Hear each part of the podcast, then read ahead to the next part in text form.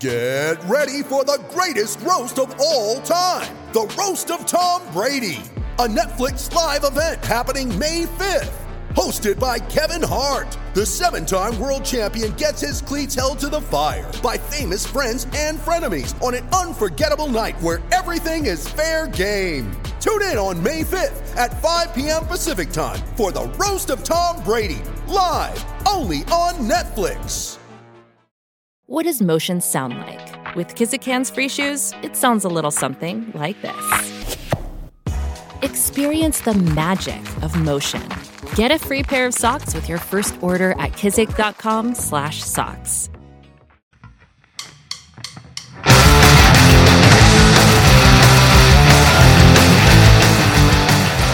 Welcome to Cast and Crank Podcast. Today we have Josh St. John. Uh, this is uh, JSJ Bates. This is the first of the NorCal edition. So I went up north last, uh, gosh, a week ago uh, to do. I started with Paul Bailey, uh, Aaron Britt, and Johnny Z to at Clear Lake, which was a mission, man. It, but it was well worth it. I, I think that was one of the funniest podcasts I've ever done. That's going to come out, I think, next week, next Monday. And then I worked my way to Oakley, where I did uh, John, Josh St. John. I'm, see, I'm messing his name up again. they told me it was John, and I kept saying John, and it's Josh. So uh, I did Josh St. John, and then I did Jeremy from Black Dog, and then we did a roundtable with um, Caesar, Phil Dutra, Tanner, and uh, Danny Delamarate from uh, Blank, and Bobby D. Bates, his dad. Great roundtable. Like I said, an hour in, two and a half hours in, it gets sloppy. We got trashed. I drank beers all fucking day, so it was pretty bad. But it, the good, it was a good two hours, really good about the Delta, very informative. So uh, you guys will hear that. It'll be a good one. And this month, uh, I want to say thank you to uh, Mike Gilbert for the Patreon this month. Uh, it was amazing. I announced all the winners already. You guys heard it already. Whoever won, um, I messaged you, so you you guys are gonna get a, a cool bait. Thank you to everyone who donated. Appreciate it. And this month's Patreon is sponsored by iRod, Toxic Baits, and Blanked. So we will have two different uh, iRods and two different uh, toxic baits that match. So it's gonna be a 794, and it'll have a bait match. So it'll either be a I'm not sure what bait Caesar said, but I'm gonna announce something. So you'll win a uh, you'll win a toxic bait, an iRod, and then a blank kit with probably like a hat, some swag, shirt, sweatshirt. Hopefully, we'll see. Uh, but they're gonna sponsor the Patreon this month, so please stick around to get some sick ass shit from these guys.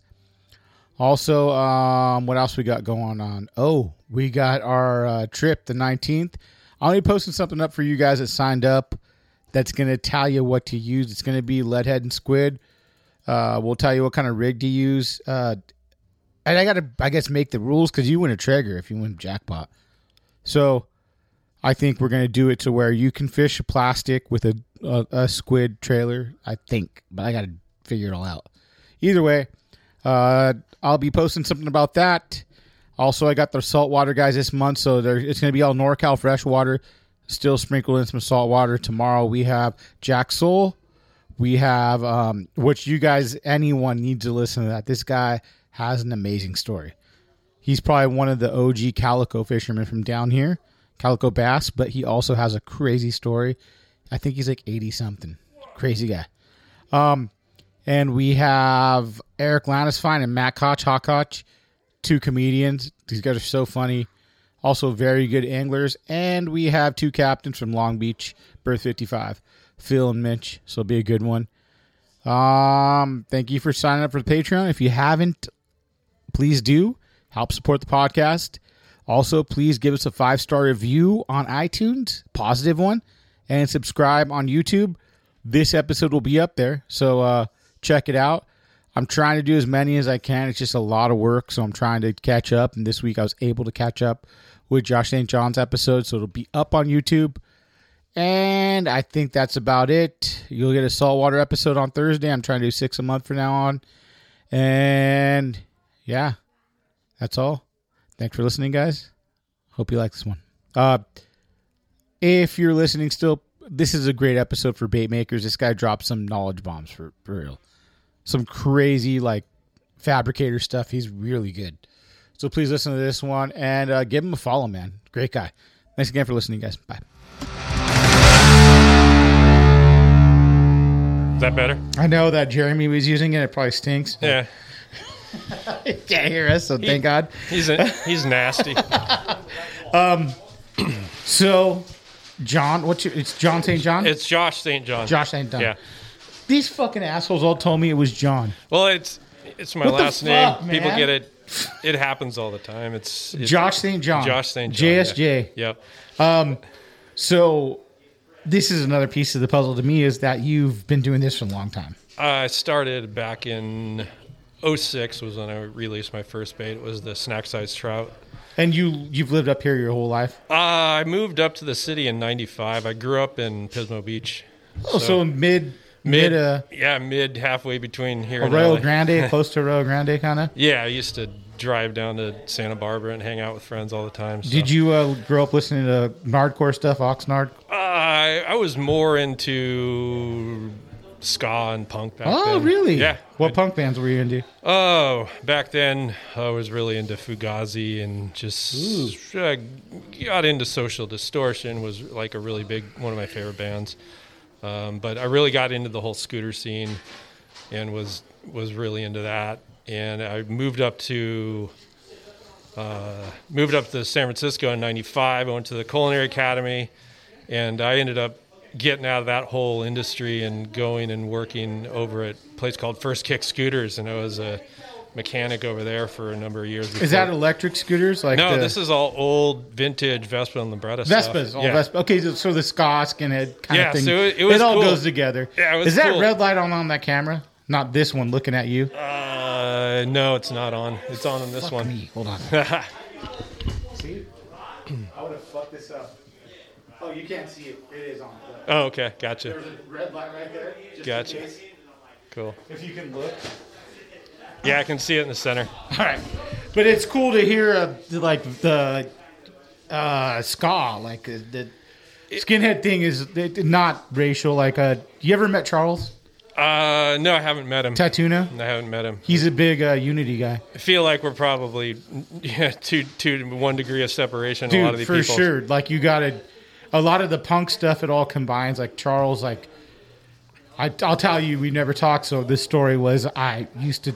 I tell him, I'm like, hey, I used to go to Chan, uh, Showcase. Uh-huh. It's a big theater, showcase theater, punk shows. And he's like, oh, there's a lot of Nazis. I'm like, not really. Well, there was, but the Unity guys used to fucking kill, beat them Yeah, up, it's dude. it's making a comeback in down in Southern California too in the Yeah. scooter scene. It's really weird. Yeah, and I told him, and he's like, oh yeah, I was a Unity skin, and he's he taught me how to kind of swim bait fish a little. Uh-huh. So it's a cool story to hear. You're kind of into the music scene a little bit, ska. I mean, Yeah. punk. It's all hand in hand. It all goes hand in hand. It was it was cool to sort of catch like the tail end of the the real movement that left over from the 70s and 80s, and it kind of it kind of dwindled in the I don't uh, probably late 90s, early 2000s. This it just kind of got sold out. It wasn't the new scooters came out and it just kind of flooded the market with a bunch of wannabes. And I feel like Suburbia hit it on the head, yeah, like that time, and so did uh, Salt Lake City Punks. yeah, Remember that movie? Kind of like it kind of was the same era. yeah. I do. That was a great, great era, like that ninety six ish, seven ish, Yeah. right? Yeah. Yeah, I've, I've always been sort of drawn to just underground scenes, and that's probably what got me drawn into swim bait fishing too. It's just kind of like a subculture of fishing, you know. Were you fishing then? I I started fishing when I was, I don't even five years old, six so were you old. fishing like down the lakes down there? Yeah, I grew up. I grew up fishing down there. Um, uh, when I was a little kid, my my mom and dad used to take me out to like the trout farm below Lopez, is where Yeah. where I really sort of got my. I, I used to fish off the pier before then, and down in Pismo, Mm-hmm. and then I got to fish at the trout farm, and sort of was my introduction to. That's when I got my first uh, uh, freshwater rod. And then after that, I got into bass fishing. I used to fish the Oceano Lagoon and then there's a lagoon down in down in Pismo, which they dredged out when I was a kid. And it was illegal to fish down there. But me and my buddies used to go down there and just throw spinner baits and just catch fish. Just go, we fished down there for years Yeah. and years and years. Got kicked out a bunch of times. Just kept going back. We had boats hidden down there, chained up to the trees. Oh, so and- you take the boats out in the lagoon? Oh yeah, It- but we got. I mean, we got away with it because we were kids. We Yeah, got away with yeah. murder. but yeah, it was, it was fun. Uh, it, so I cut my teeth down there. Just, I mean, I don't even. That was in elementary school, middle school, and then my my best friend's dad at the time, uh, David Logan, his dad, uh, Jack Logan had. He was in the bass club down there, and he used to take us out on his old. Uh, I don't remember what it was, a gold Glastron bass boat out on Lopez, mm-hmm. and we used to fish out there. And he was he's sort of like what got me into the the whole fishing thing, like at bass fishing out of boats, and got really excited about it as a kid. And that was back in uh, like late elementary school into middle school. What year was that? It would have been late '80s. I don't even know. Uh, I graduated high school in '94. Okay. So- Did you know uh, Littner then? No, I didn't. He went to school with my sister. Oh no yeah, way, AG, dude! Yeah, AG High School. Small, small world, man. Yeah, yeah. it's pretty funny. Yeah, my sister's just a, a few years older than my Did you know sister. Chuck Liddell? I didn't know. I have a friend, my friend Dennis. Um his name's uh, McDonald, Dennis McDonald. He grew up in Arroyo Grande. Okay. He's a punk guy. yeah. Uh, and uh, he had some friends that worked at, uh, they work at um, Tackle Warehouse. Okay. So But- funny story, yeah. Tackle Warehouse. Um, the original the Tackle Warehouse bought the original store from I can't remember the dude's name, but the original store was in downtown AG, Yeah. Old Town, and that was in I would- I think that was in late '90s, maybe early 2000s. I can't remember when they bought it, but that was that was the store that I really like bought my first swim baits at. They had rag, they had Ragos in there, and I bought my first bluegills, some of my first hard baits in there, and that was the first store that I bought my swim baits in. That was, I think it was late '90s, and that was that was basically where I got introduced to it. Going in there and seeing it was just this little store, probably not much bigger than the room that we're in now. Caesar's place. Yeah. Yeah, and it was just packed to the walls, but you could barely walk in the place. it was cool. And that's kind of what triggered your whole swim bait fantasy, like your That was- what your fascination. I'm sorry. Yeah, it was just like how I that was the first visual introduction to him, and I just Okay. I saw him in there, I bought him, and um, uh, was that well? I actually I go go back even before then. I bought one of the little baby bass castaics. Uh, used to come in the little like white box, the little stamp, the green stamp on them. Um, and there, there was it was funny. It was just like this little. It was probably only like a five or six inch little baby bass.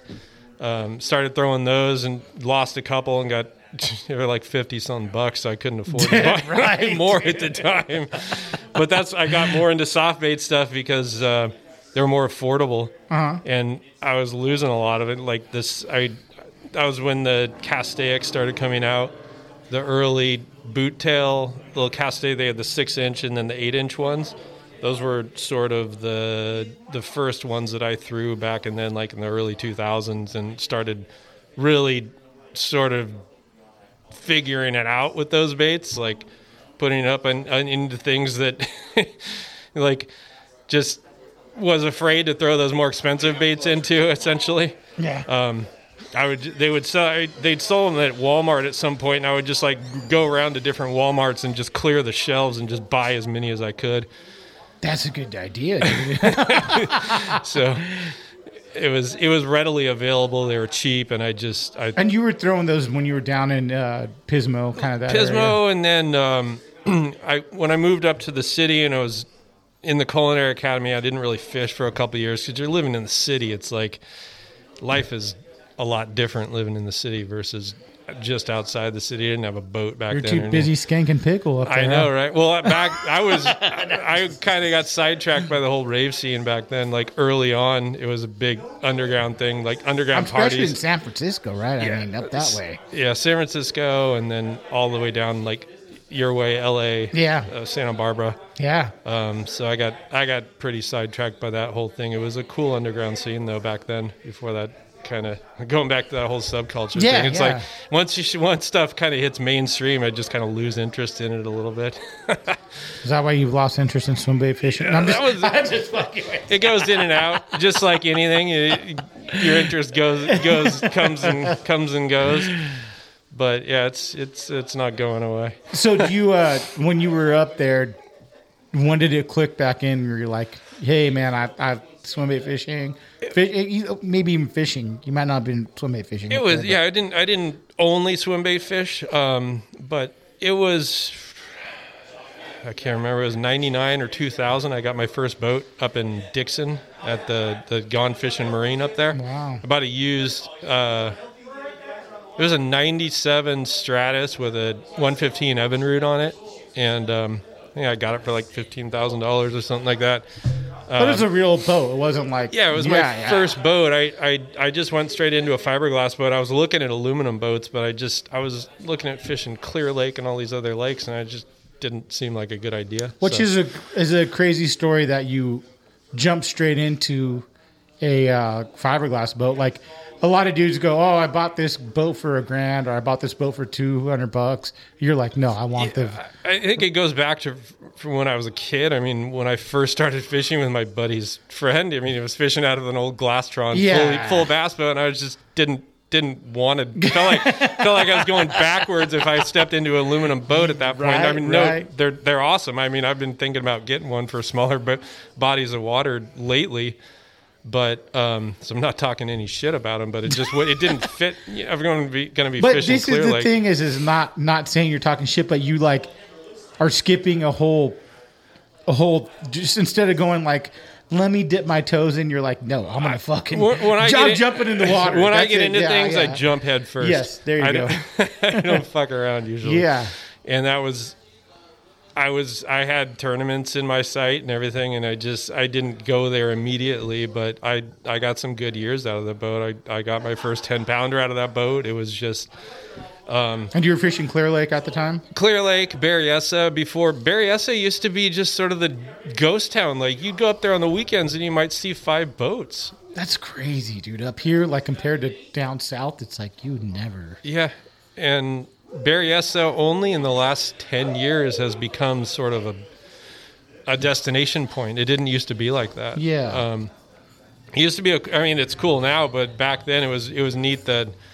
It was, there's something with a, a land trust or something up there with the there used to be houses all along the whole lake and that time period ran out and all those people that had like houses and trailers and stuff along the lake got got uh, got kicked out Okay. um, and it was somewhere around then like the one of the marinas shut down and like they, it was a lot of the a lot of the stores and marinas and everything got taken away but then more traffic came to the lake it was kind of weird it almost Yeah, right. More people fishing. Yeah. Stuff like that. Is that a body of water? So I'm not sure. Can you swim in that in Berryessa? yeah it's It's like a full lake, not like a like down south. We got Diamond Valley. You can't touch. yeah it's just as big as clear lake Okay. Oh, no way. it's Wow. big yeah it's it's uh, big it's got a lot of uh, different variables. It's it's uh, shallow water when the lake's full. There's a lot of shallow grass, weeds, m- uh, weed lines, and then all the you can fish deep water, shallow water, flats, rock humps. It's a, a lot of a lot of different different styles of fishing there. You can kind of choose what you want to do. Were you uh, into bait making at this time, or you just kind of were fishing? I was just fishing back then. I was painting baits. I started painting baits when I was a kid, like Wiggle Warts and stuff, stripping them down and painting them with like Testors, doing my own crawdad patterns. No way, dude. Yeah. Damn. With what were you using then? Uh, for paint? Yeah. Oh, Testors. I was just like hand hand brushing it Oh, with with like Testors, fucking- and then, um, yeah, and then uh, eventually started spray painting them and stuff, and then I got my first airbrush. I don't even remember when. Damn. What year was that? I don't even know. Probably. I was in like middle school or something like Dude, that. What kind know. of airbrush was that? You don't even Some remember. piece of crap badger? I think That's I don't know. Badger, they've been around forever. Yeah, huh? it was just like some plastic one. I was just using it with the little aerosol cans. It's still cool as shit. Like to hear like something old like that. Like you've been into this for like a long time. You know, like It's fishing's been part of my life ever since. but not I even a that kid. bait building. You know, uh, painting stuff like that. Like since you don't hear guys going, "Oh, I've been doing since middle school. I've been painting baits." Yeah, I started. I started getting. I started making my own swim baits in probably 2003, 2004, um, and it. It, I, it, I was inspired by some stuff that was already out there, like the triple trout and everything. But I wanted the reason I designed the snack sizes. It, the triple trout didn't do what I wanted it to do, and this is right when I was starting to get into uh, tournament fishing. And um, back when I bought my boat at Gone Fishing Marine, um, they sold like early Basstrix and stuff. And I don't know if you know about like some of the early top hook Basstrix were were out right about that same time that the Castaic was out.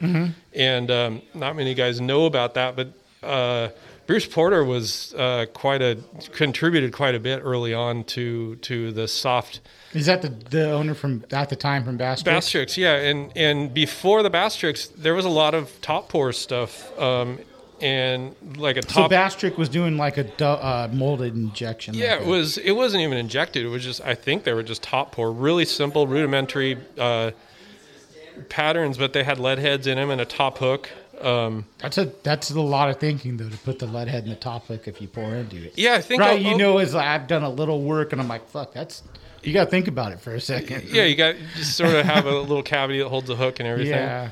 But and he was doing a lot of other stuff too. Um, I still have some of the the baits. He has like there was like a six and an eight inch fluke. And I still have have I bought a ton of them and I still use them. Um, those and the old sluggos. Uh, Dude, I bought some of those. it, those baits still work. the Sluggos. it's like a hybrid between a, a fluke and a senko. yeah. Um, they, I've caught some big fish on those things. They used to do the big old the trout pattern in the big ones. um, I don't remember. I lost my train of thought. I don't remember what I was. Uh, uh, we were talking about when you were building baits. Um, you were uh, you you didn't have the um, bait you wanted. yeah, so I, I had I had some triple trouts and I liked them, um, but I wanted something that was a little bit more darty. Something I call them trick baits now. Something that's a little more versatile than. I mean, you can do it a lot, a lot with the triple trout. Don't get me wrong, and I've caught a lot of fish on them, and I did back then as well. But I wanted something that was a little bit more darty and something a little bit more f- um, less fluid, something you could work and twitch and pop, and that's what I did with that original bait, the snack size. And that's And- your first bait. That was the first bait that I released in back in 06, I believe, and um, probably the highest numbers bait that I sold in the hard baits. I sold well over a thousand of them. Did you were you on a forum at the time to sell them, or did you just do it like on your own? How'd that work? Back then, so the, the that was on Western Bass back then. A lot of the swim bait guys were on Western Bass back then, and that was uh, Mark Menendez site from uh, Bass Tackle Depot. Even pre, I think even pre before he opened Bass Tackle Depot, and then after that.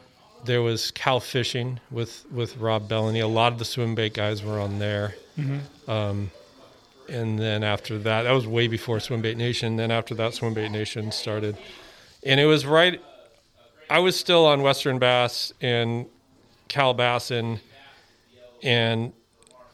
it was about the time when Swimbait Nation got started. I was on there when I released the the first uh, snack size, and it was it was a whole different thing back then. Um, So snack size, if you can explain what it is. the what it was is the joint configuration and stability of the bait. I figured out I was able to manipulate the fins in such a way that it made it really stable, so you could burn it on on on the surface, which is really hard to do with a And it won't turn over. with a yeah with a small light bait. Um, How much did it weigh? that bait was only like two three ounces. dude, that's light as shit. But what happened? I was able to angle the fins both in the front and the center, so you could burn it and twitch and pause it, and on the surface, and it wouldn't roll over. A lot of, a lot of it's really hard to do with the small light bait. But I also figured out a lot of everybody was using metal pins at that point, which add a lot of top weight. And I was able to, I, I started, other than Mickey, I was one of the first people to use the carbon fiber pin. And people probably don't even know it to this day on baits that it's in, but that helps a lot with, with stability on smaller baits because you, you take all that weight away from the top of the bait. That was another big factor. And I spent I spent a good six months on that bait, just Did you? getting uh, it stable. How did you find out about the carbon fiber pin? Did you just research? So I'm one of those guys that when I go to the hardware store, when I go to a hobby store, I f- just geek out and open all the bins and just look at stuff, and I just make a mental note of things. And it, I wasn't looking within the industry. I'm not looking. I'm not looking at a Netcraft catalog, going and looking at at fishing stuff. I'm going outside the industry, and that's really what you need to do in order to discover new things. And I discovered it at um, the, at a hobby store, and I was just I was going in looking at different pin materials. I started thinking about using hollow aluminum and this, that, and the other thing, and I just found that the carbon fiber, and I was, oh, this is it. Yeah. And it, it worked out great. It's really strong. Uh, it doesn't wear out on the metal uh, screw eyes or anything, and that that really just was the the key for me in getting that bait and the stability and everything. Yeah. So you would uh, go into the hardware store, kind of figure out different things. You found the carbon fiber pin. Uh, did you weigh it with a stainless before? I originally tried it with stainless, and it just was having. I it was the bait was rolling more than I wanted. Is that was the biggest thing, and that's how sort of I, I I came into that idea, which is trying to get rid of that uh that weight in that upper two thirds of the bait, and, And that little bit of weight actually made big, that big of a difference. it really does. um, it that's comes wild. it comes down to just minute minute changes on some of these things, especially on the smaller baits. Once you get into the bigger baits, you have a lot more mass that you're working with, and it doesn't doesn't it, it doesn't matter as much. You can get away with more on a bigger bait versus a smaller bait, and that's that's the funny thing about cost is people expect smaller baits to be less, and you put more work into a smaller bait. I would rather make an eight inch bait all day long than work on a five or six inch bait because you put the same amount of work into it, and people don't want to pay as much for it. No, that's something you learned, I'm sure, as you went. It's like, what the fuck, man? Like, Oh, 100 percent. you know, it's, it's it's it's the same.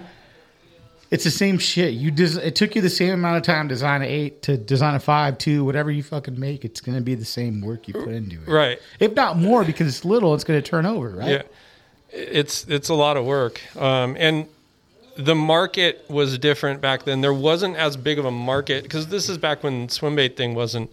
It was still an underground thing. Not many people were doing it, so the numbers were less, and the market. I was wholesaling those baits at fifty bucks, and they were retailing for eighty five back then. I wouldn't even, I wouldn't even think about doing that these days. It's just not even worth it. Um, but that's that's what the market. So you were selling them at a uh, tackle. Yeah, I, was, I had them at Tackle. I had I had like thirty stores back then. I mean, I really Oh, jumped shit. into it. I I was um, I was fr- so Mark Menendez really helped us out back then, like with Jeremy, um, myself. Uh, I remember Ty Lure back then. Uh, a number of guys. Um, Mark Menendez really helped us out with Swimbait Nation and Bass Tackle Depot. He he would get a booth every. We did booths like three or four years in a row, and he would front the whole booth as long as we we brought our stuff in and And this did is the where show. at, at. This was uh, Bass Tackle Depot. Okay. and we would do the the um, ISE shows. Okay. And he would always get prime placement, like as close as he could to the tank. Um, and he was kind of a player back then. He he was into all different things, and uh, he was he really helped us out. So I got to uh, I got to say, wait, like he he helped us out. He his magazine was really good. Um, uh, he, he did a lot of articles that helped. I got I've got mentions in in uh, a bunch of different magazines like Field and Stream and stuff like that. That's so all that man. stuff Yeah. helped. It was sort of just it, it was still kind of old school back then. We didn't have social media. We didn't have any of that, and it was um, it was a whole different deal. So you just had to kind of go. I was just cold calling stores. I mean, I just sat. It was. It's a job. I treated it as a job. You just like cold call stores, and it, That's all you were doing at this time. yeah, I, I jumped right in. And you were Um, you were a uh, chef before this. So I was kind of going back to yeah, going back to my whole whatever I do, a little little bit of everything. Um, I would, I was, a sh- I did culinary academy in 95, 96. I worked at Coletto's the downtown San Francisco for like a little over a year and a half. Quit that. What's the place in San Francisco? I, I'm sorry. oh, that's cool. I was listening to uh, how it's built. You ever listen to that podcast? I've never heard that one now. Uh, the dude from Chipotle that owned Chipotle worked at a five star restaurant Okay. in San Francisco. I forgot what it was called. There's a there's a lot of really nice It's a restaurants. great. It was a. I'm just like, oh, you know, like I'm all dorking out on this shit now. Like, it's there's a whole restaurant scene in San Francisco. It's it's crazy. are you still big into like? I'm not. I've never been a foodie. I'm way more mechanical, and I I worked on the the, the line when I was there, mm-hmm. and it's really mechanical. It's it. That's what you liked about it. I, yeah, I think it was. I wasn't. I w- I've never been a foodie. I've never been super into food, but it is very mechanical, and and that's sort of I guess what I learned out of it is it was it was just more of a way to get move out of the house and go and do something and just keep moving at a younger age. And, Yeah. And after I worked for a year and a half on the line at Coletto's, I I got this job offer from uh, my friend Eric, who owned First Kick Scooters, and I just said, "Yeah, sure, whatever." Went in there and was a mechanic there for six years. And Were you um, building swim baits at the time as well? that I wasn't back then. okay. No, this I was I was still fishing, but I was really into the scooter scene back then still. And then after that, I, I'm just kind of going down the timeline here. Yeah. Um, I went off into business myself doing high end custom restorations on Vespas and Lambrettas with my old buddy Oh, wow. Mark Wilson down in. Uh, so I was up north and he was still down in in Pismo Grover area, and he did all the paint work. And then I did all the mechanical work. So we kind of, I just drove back and forth a lot because my parents still lived down in Ar- Arroyo Grande. And um, I did that for a number of years and I had a shop up in Novato, uh, just above San Rafael back then. And after that, I uh, was getting kind of sick of it. the The whole scene was just kind of dying out, and I was just I was sick of it. And my neighbor, um, I had two things sort of going on at once. My my neighbor next door, um, Kirk Taylor from Custom Design Studios, he does custom motorcycles and he hired me on uh, to do paintwork and uh, fabrication. So I was I, I learned a lot of um, I started doing a lot of metal fabrication there, and that's kind of how I cut my teeth doing metal fab and paintwork, and that's uh, that's really where I kind of learned the a lot of the mi- minute details of paintwork and everything. Um, I was painting stuff before then with the scooter stuff, but this got into a whole different level, doing graphics and airbrush work and stuff like that.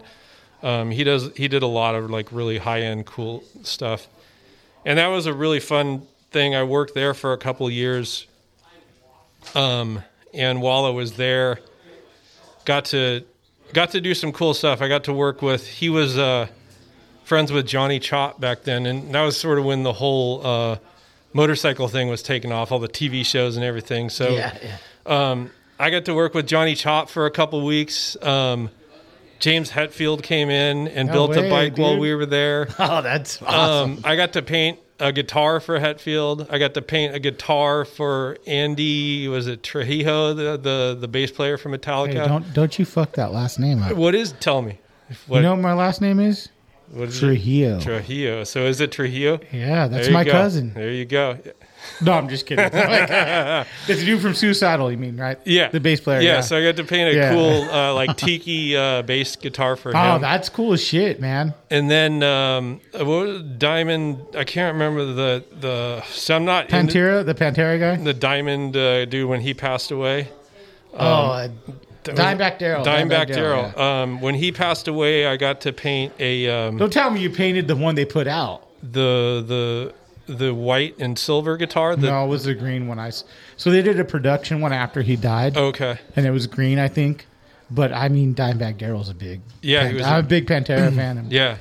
Um, and I, I wasn't in I wasn't really into that whole scene, so I didn't I wasn't even super familiar with him or anything. Mm-hmm. But it was I after I learned, I was like, wow, this is really cool, you know. Um, so I got to paint a, a guitar that was sort of a um, a thing that they did when when after he passed away. It was Mm-hmm. a giveaway or something like that, or a fundraiser or or, something for him. It was really cool. So you got into painting when you're doing that a lot. I did, and that's that's sort of when I got be- really back into painting fishing lures and stuff too. While I was while I was in there, um, but then I guess sort of the in between filler on that is after I worked there, I got really into metal fabrication and doing architectural metal work and stuff like that. So that's been alongside working with the fishing lures. I've I've always kind of done both um, I've always worked for I've worked for myself ever since I quit the scooter shop and and and just Are you still doing the metal stuff? I do yeah and, and I pick and choose with it. Um, I really love doing it. Um, I'm I I, uh, I just am fortunate enough to pick and choose and if something I don't like I don't do it. If I a really cool project that I get excited about comes along I do it and uh, so it's kind of it's cool that. I get to do that. I've got two things that I can bounce back and forth with. And recently, I've been really concentrating on getting back on the bait stuff. Um, so I, I'm I'm concentrating on that this year, and that's sort of my, my New Year's resolution to myself is that I'm going to Putting out more baits. And, it the- the market has changed a lot um, and i sort of in the last few years went down a rabbit hole of development and i i really haven't been producing a ton of stuff because i, I just went down a huge rabbit hole of development and sort of what spurred that is that I was I was doing production on the the Hitch Six. I developed pretty bad asthma from working with all the PVCs, the paint and uh, plastic, wow. and I kind of took a step back. I had to take a break from it, and I kind of stepped back and I was just like, "Fuck this! This isn't worth my health," you know. And part of Even wearing masks and stuff, it still got you. it's it's long term exposure. That stuff gets into your eyes. It gets into your skin. Your mucous membranes absorb it. That's funny because I had UFO, uh, Eric from UFO on, and he said he wears like a full fucking mask. Uh huh. Like a full bodysuit, everything. It's smart. I mean, right? it really and you is. know, like 100%. Like, I, that, that's crazy. Yeah, I mean, some of the some of these things that are common in the fishing industry aren't aren't really labeled as at all. First of all, um, which is I think a huge problem between micro balloons and the PVCs. It's amazing how the fishing industry gets away with selling that stuff without warning labels. Um, so, you know, not to harp on that, but yeah, if you're if you're pouring baits and and especially hard baits and you're messing around with micro balloons, it's no joke. Um, when you see micro balloons, can you explain that to me? so us? the micro balloons are the the uh, small light microspheres that you add to hard baits to make them float, and you add those to the resin, but they're re- they're lighter than air, so they become airborne. And the only safe way to work with them is to use a downdraft table. Like it works sort of like a, a paint booth where you just have an Sucks open down, ta- you got the holes around the whole thing. Exactly. Okay. And what I did on mine is it's really simple to set up is I just took a piece of expanded metal with a 24 by 24 inch um, uh, air conditioning fan, uh, uh, filter. And I duct taped that in. I built a box that's all sealed with silicone and everything. And that- my shop's upstairs. And I run it downstairs through the, the floor into a big old shop vac and it, it's all it takes. You just need a little bit of vacuum to pull those things to keep them from going up and getting airborne. Because Just going through that filter. yeah, and they go into the, the the the filter captures a lot of it, and I throw it away every every couple months or so. Okay. But most of it goes into that um that that vacuum downstairs, and then I just take that whole thing outside and uh, do it as safely as I Kill can. Kill all the birds and animals and everything. Right, I know. Well, the crazy thing is, so the micro micro balloons are in everything. They use them in filler and food. Like you eat a hamburger at McDonald's and like, like a micro balloon. yeah, it's probably like twenty percent, thirty percent micro balloons. I mean, they're they're inert. They're inert. Do but you eat? Or do you try to eat healthier now because of, of that shit? I, I I tried to eat Are you vegan? Just, Are you I'm vegan? not vegan. No, Are you I- vegetarian? no, never never touched that. No. But uh, I I I'm recognize that I'm getting older and I try to eat as best as I can. Yeah, right. but but going back to the, the you, you don't basically you don't want that shit in your lungs. It's like it's like fiberglass. It just embeds in your lungs and you'll never get it out. So if you breathe it, it's, like it's like smoking a was it cloves? Yeah, They taste so good though. right. Or what the, the old cool cigarettes that had like uh, fiberglass in them. Yeah, they they minty fresh, right? Right. They taste so good. Yeah, until you die from it. Um, but yeah, be, between that and then the PVC, uh, long-term exposure, breathing that shit. But then even wor- the the paints are even worse. The paints are worse. than- Really, the paint's bad, huh? yeah, it's really bad. Even like the shit used to paint the baits. Oh, that's worse than the PVC itself. What kind of what kind of paint do you use if you don't mind? Um, so on now uh, that I'm doing everything out of the silicone, which was a result of me going down that wormhole for like three years um, in product development. Um, the stuff So that are I'm you u- painting the silicone baits? I am. This, Wow. Yeah, so these are all. Um, You could pick it up. The camera's gonna gonna kind of grab. um, oh yeah, right here. Yeah. Uh, that's the nine-inch trout right there. Okay. Um, they're made out of silicone, and um, it is an off-the-shelf product that I've uh, manipulated a little bit to make it softer and, and extend it a little, uh, but mostly just to make it softer. I'm adding, doing some additives to it. Um, is better. You get all the air out of it a little bit better. But it's actually a silicone paint, so this stuff will not come off. It once once it's on there, platinum cure silicone paint on silicone platinum silicone. so you have to find that paint though. I've always wondered that because I want to know like.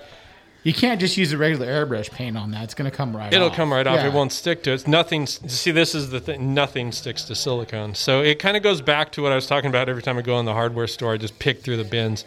I, How did you find that paint though? Did you have to just search? special effects industry. Oh, you, shit. you just look at you just look out in a different industry. It's Right. like people have been working with this stuff. The longest field goal ever attempted is 76 yards. The longest field goal ever missed? Also 76 yards. Why bring this up? Because knowing your limits matters, both when you're kicking a field goal and when you gamble. Betting more than you're comfortable with is like trying a 70 yard field goal. It probably won't go well.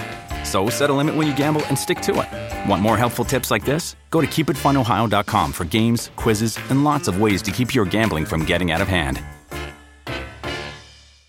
With threats to our nation waiting around every corner, adaptability is more important than ever. When conditions change without notice, quick strategic thinking is crucial. And with obstacles consistently impending, determination is essential in overcoming them. It's this willingness, decisiveness, and resilience that sets Marines apart. With our fighting spirit, we don't just fight battles, we win them. Marines are the constant our nation counts on to fight the unknown. And through adaptable problem solving, we do just that. Learn more at marines.com. back into so for so long. I mean, they started with latex, and before they even got into silicones, I mean, the the if you're looking at new products, look at the special effects industry. It's at the forefront of everything. I agree. Anything that goes into fishing, it's it's it's been used in the special effects industry Yeah, for 20 yeah, years, yeah. almost guaranteed. Um, so yeah, just just look outside the industry.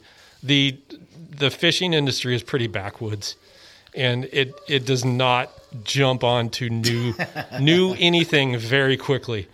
Did you uh do you spray it the same way? You do everything. Everything's the same. No no different equipment. whatever, same.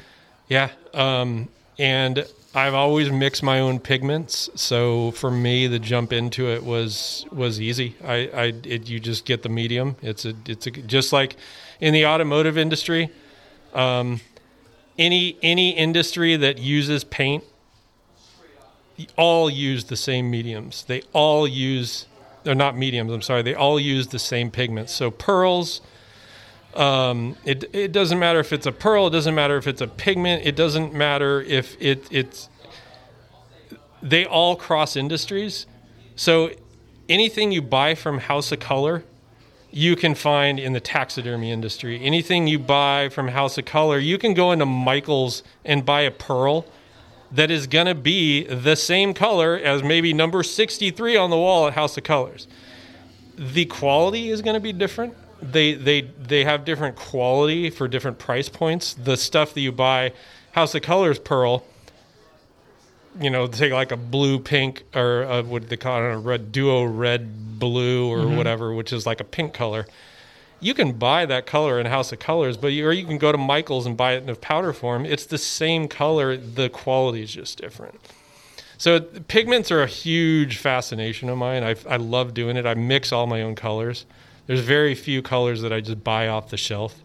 Um, when you mix them, can you keep can you keep that color like stable or for however long you, you got to keep it for? You know, like say you want to like use that color down the line, you got to Uh-huh. remix it again. Uh, it depends on what you're doing. Say if I'm mixing, so on my hard baits, for example, um, I use a.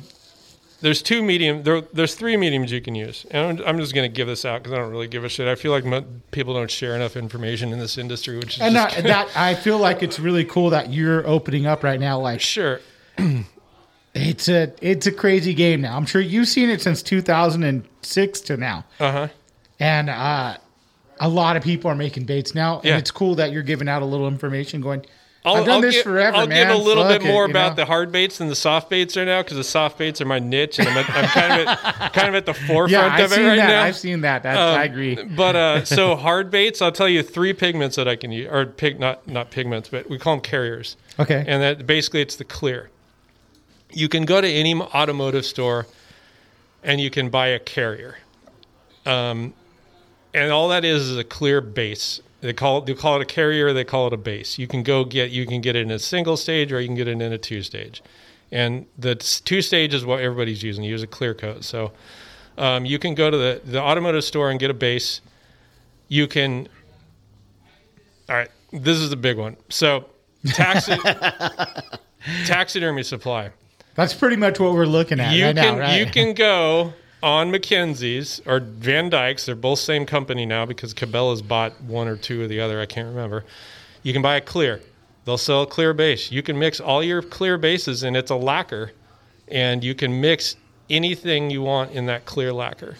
And here's here this is the this is the kicker. I'll give the easiest one to go buy. You go to a, a uh, what's the automotive store? Um, not Kragen. Uh, O'Reilly's. O'Reilly's. So O'Reilly's has the Duplicolor brand of paint, the spray paint.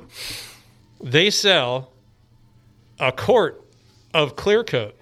That clear coat is nothing but a lacquer. You can buy a quart of that lacquer, you can buy a quart of the thinner, and you've got a half gallon of clear paint that you can mix and make your own paints and develop your entire system for 25 bucks at a freaking O'Reilly's. That's crazy. Yeah. Stuff is, I'm telling you, just cross industries. But it's no, but it's research. like how many times do people want to put that research in? Like you're sitting there going, "Hey, I got to figure this shit out. I got, I, I, I like researching." Uh-huh. You're doing that. That's a whole different Always- story. I'm always doing and it. it's Like not, said, it's I- not like a just like, "Hey, let me Google some shit." No, I'm gonna go Right. fucking find it. Yeah, you know I'm, what I'm I'm not. I'm not on. I'm not on the forums asking for for information. I'm- Exactly. I'm That's guy- what I'm trying to I'm say. Is like, yeah, it's a big difference. yeah. It's it's. I've always sort of just pa- paved my own path, and just and that it's always just crossing industries. Like I said, the the fishing industry is is at a standstill compared to other industries. Are you okay with like uh, people messaging you and being like, "Hey, man, uh, I have a question. Is this is this? Do you know like another bait maker?" I get questions all the time, and depending on how it's phrased and who it's from, I either give up information or I don't. And I I don't mind answering questions to people. Um, but it's like you don't hear from somebody, and this first time you hear, all they do is just ask you a question. It's kind of like, do I really want to share this information with this person? I'll answer people a lot, but there's no harm in it. But to it's be a honest. difference of if I if I've reached out a couple times and been like, "Hey, man, I really love your baits." Blah blah blah. You know, jack you off a little bit, man. You know, like, and then they come back again and go, "Hey, Yeah. you know, I like this," and then you, yeah, you got to like work it in. You can't just be like, "How do you build that, bro?" Oh yeah, no, and and people do that all the time, and it, it, it's just it's it's part of any any any industry is going to be like that. But it's finding all that, that. That the cool thing is talking to all these bait makers and going like, you have a little niche. Like, uh, I could tell by talking to you, you have a very technical niche, like where people might not think the way you do. Maybe they do. I don't know. Yeah, Uh, you know, maybe Rago thinks differently, or you know Mickey Ellis. I don't know whoever. I've never talked to them, but when I talk to you, you're very technical. Like, okay, this is kind of like, and you have a background of uh, working on on The metal fabrication helps. Fabrication, yeah, that's a big deal. Yeah, I mean, it, it just the crossover. That's a good example. The fabrication metal. Um, for example, my all my mold boxes. What do you just make go- 'em out of? I could just go downstairs. I get a piece of 24 gauge galvanized steel. Oh god, dude, that's awesome. I hit. I I measure everything out. I um, cut it on the shear, two size. Like if I if I'm doing a two part mold, I'm setting up a bait. I'm doing a two part mold. I just do it like three or four inches wide. Cut it on the shear. Measure everything out. I go to the sheet metal break. I measure everything out, and I'll do a two or three piece mold. Tack well, ba, ba, ba, No. I don't even. Well, I tape it. I just tape it shut. Just, you know, it's like not everybody has access to those machines, but you could go to Harbor Freight, buy a cheap ass brake, buy a cheap ass shear. You can get a sheet of 24 gauge, uh, stain or not stainless, but a, a galvanized steel at the at the hardware yeah, yeah, store. yeah. You can you don't have to buy a whole sheet. You don't need a four by eight sheet. Um, you can just get it like a, a half a sheet or a 24 by 24 and it's inch cheap piece. as shit. It's like 10 bucks for like 20 I use uh, melamine Okay. because I'm woodworking. I have a lot of woodworking tools, so and I'll that works good. That's yeah. a they use that in, in in mold making a lot, so that works really good. Also, Yeah. um, it, this is just my that's what I have access to, and it's But really your molds must be like they're precise. Perfect. And the cool thing about it is that I'm able to take that that mold, and I see it as that mold becomes the wall to my final molds that go into production.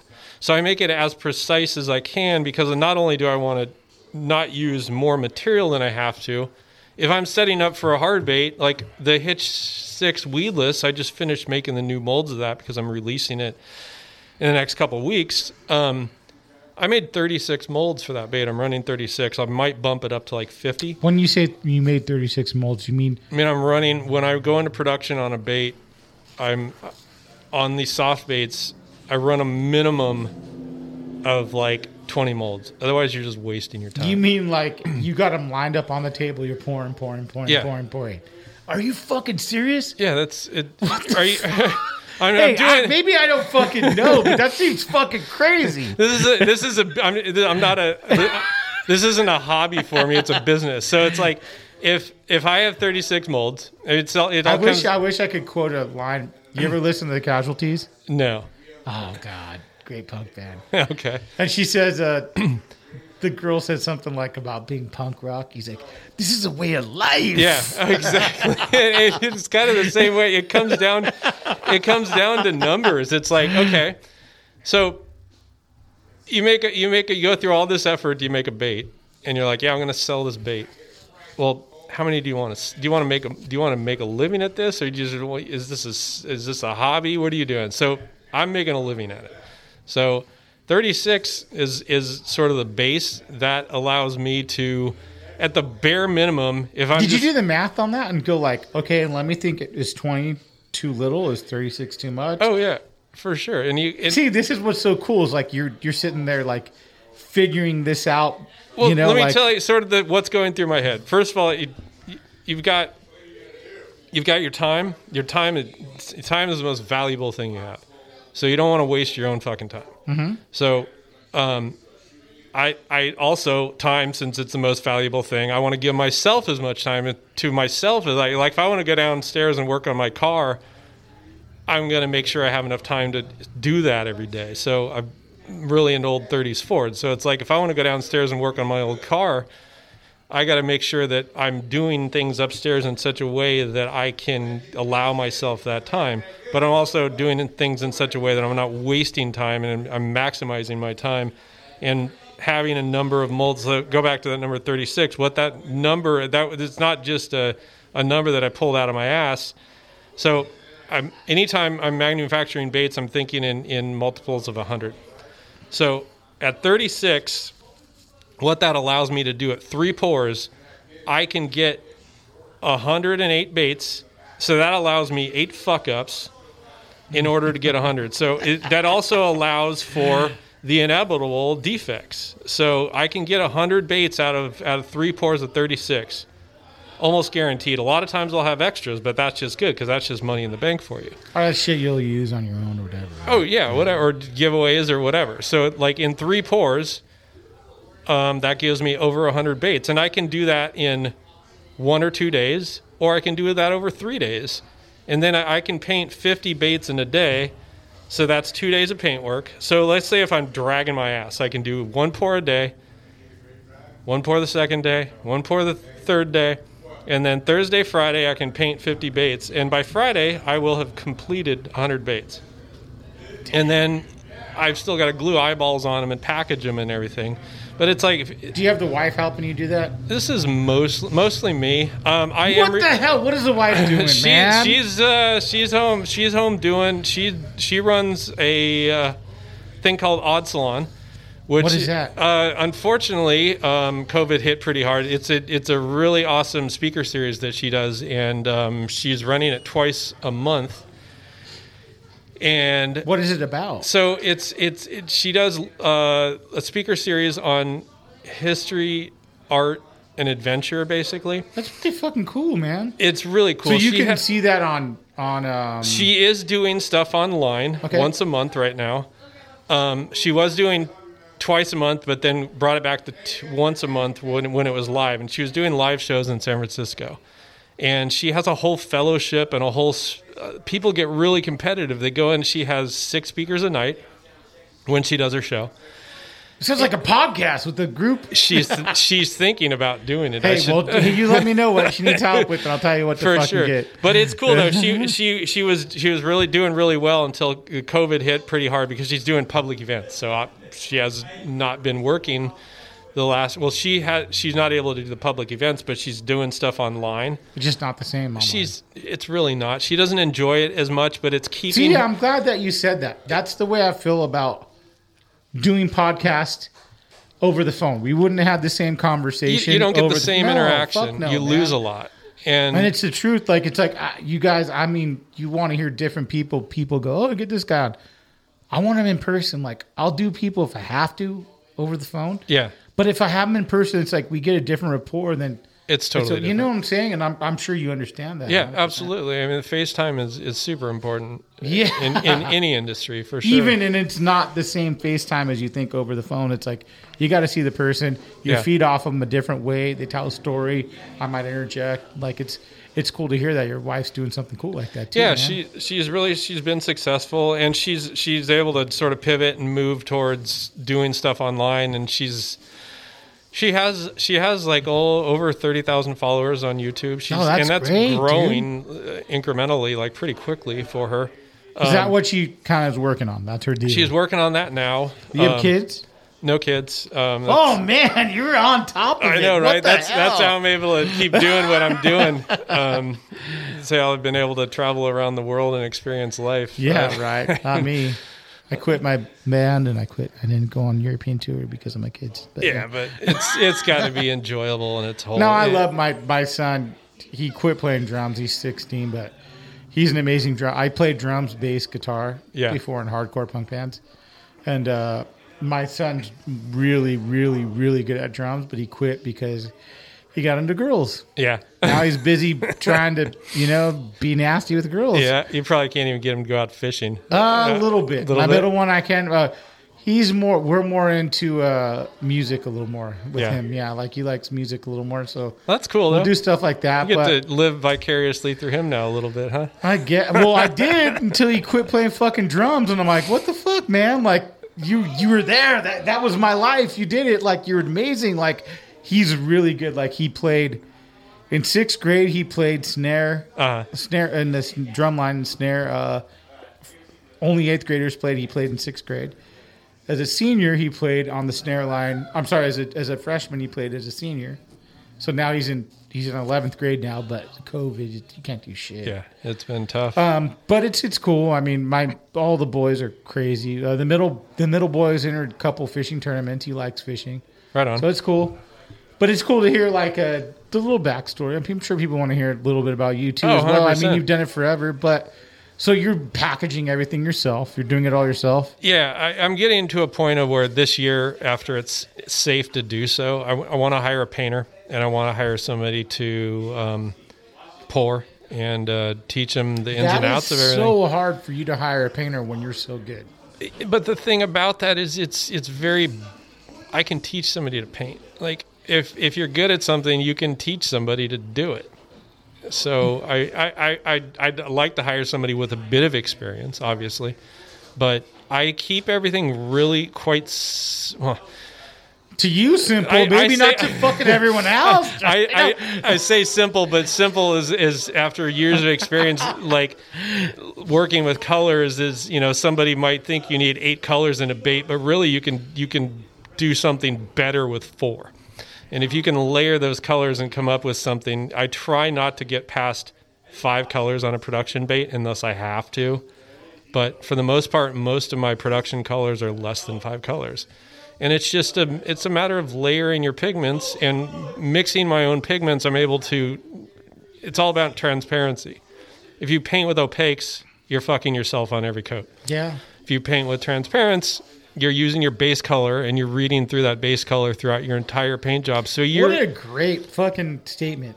100%. Like, that's a good call because I learned that a little bit as I've been painting with airbrush. Yeah. Fucking bullshit. yeah It's great. it it's cool because you just get different light and everything and Yeah. you get different readings on one color you, you can use one color on your back and by using like an opaque black around the eyes or on the fins you can have it read like three different colors over your silver or your or your gold or whatever your base color is your white so you're you're really sort of getting multiple colors out of out of one by painting with those transparents and reading through your base color um, and the the silver base that I use is definitely something I keep secret because it's it's a color that it's publicly accessible. I won't tell you where to get it. No, I mean, you got to have your fucking. Yeah. I mean, you got your deals hmm. that you deal with. You know, like you can't just give everything out. but- yeah, there's there's the when you when you dive deep into pigments, pigments go back thousands of years, and it's it's a very fascinating subject to me. I love I love love talking about pigments, and I, I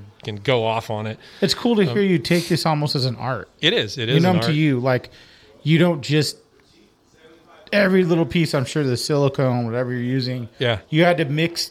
You don't just use a basic silicone to inject the, the molds, do you? No, no, I don't. You make your own.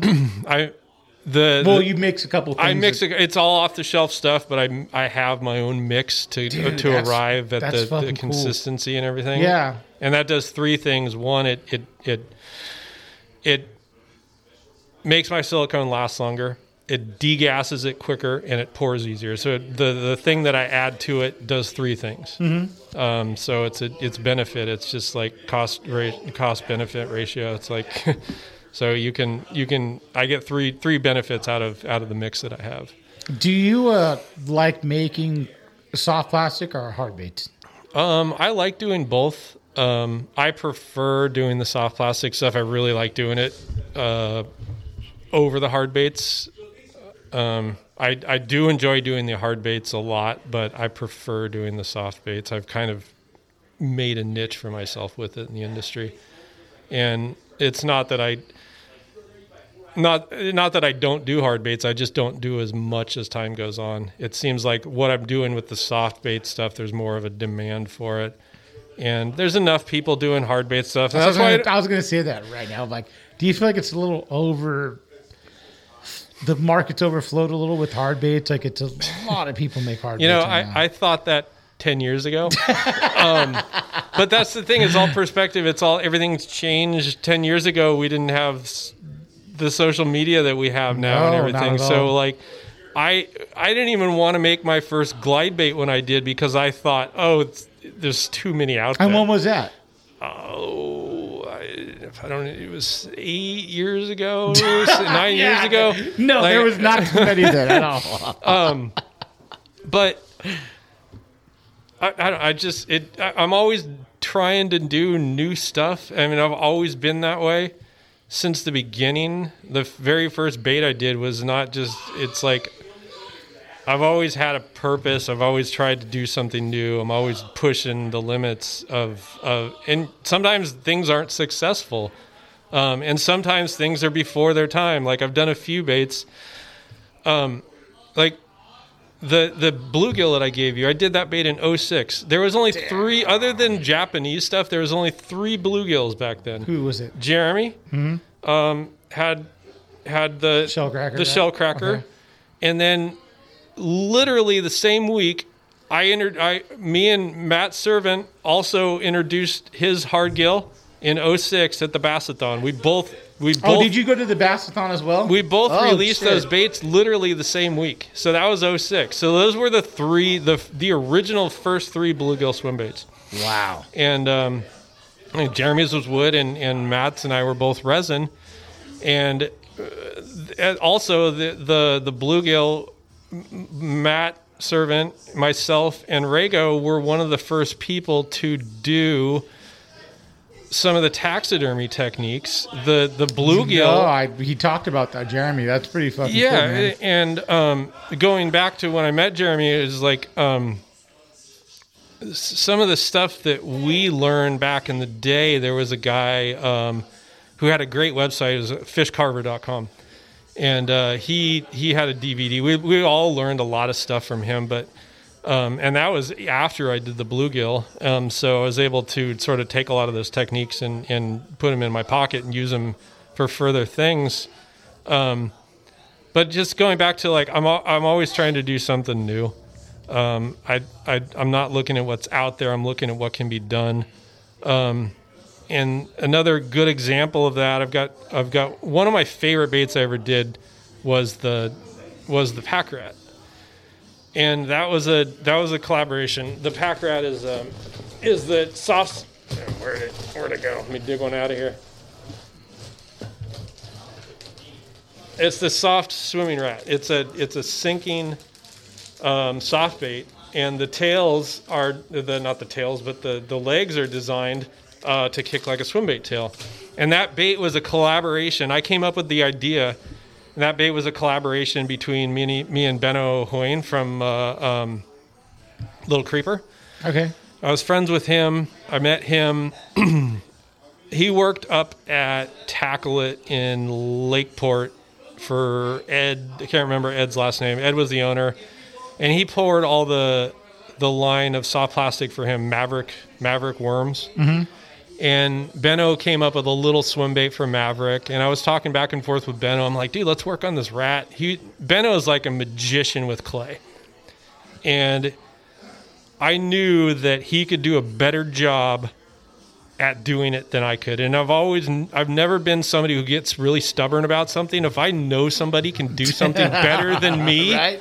I'm going to work with them and I'm going to have them do it. Yeah. And I- not only is it going to turn out quicker, better, and quicker in the end, but I'm going to learn something in the process.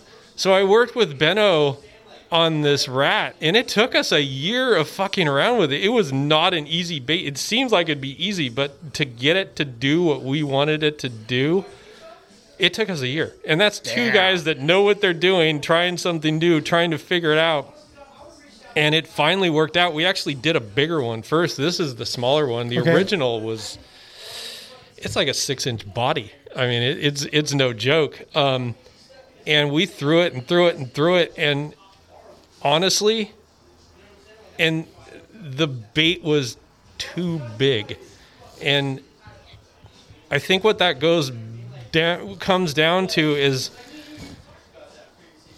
sort of the big crawdad theory.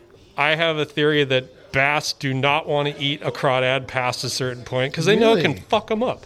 Like why would why would a Hey, bass? I just saw a video of a smallmouth trying to get a fucking big crawdad. big old crawdad, They right? just kept fucking grabbing and its it's face. Yeah. it's like a it's like an all out battle, right? so a bass knows like why am I going to eat this six inch crawdad that's not only going to like bite bite at my lip and pinch me, but it, it's hard as hell.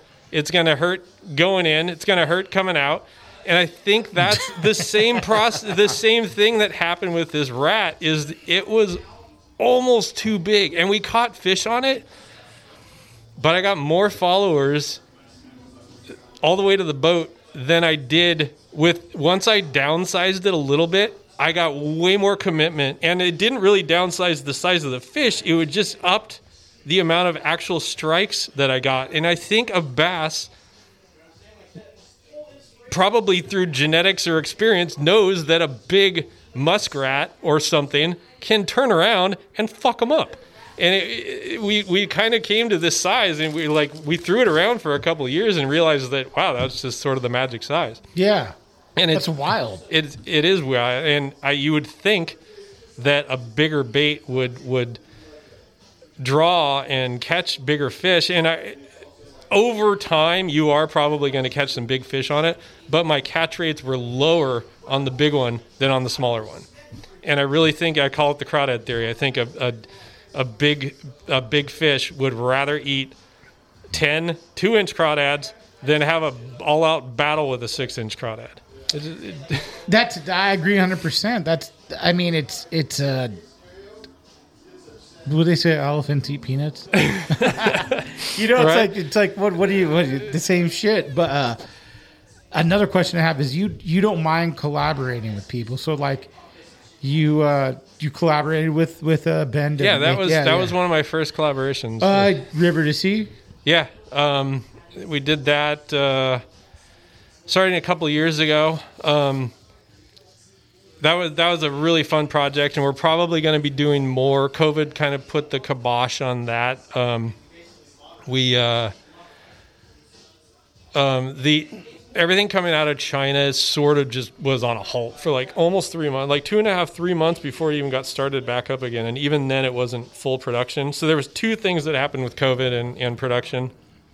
Is things got stopped, and it fell behind bec- because of that. And then once they started up again, they weren't at full production. And, and even before they got back up to full production, the other thing that happened is something like 9 million above average fishing licenses got purchased Dude, this how year. that, dude? So the industry just blew up and they were selling more products and shelves were just empty. So the result of that for River to Sea and other companies was that they're still playing catch up.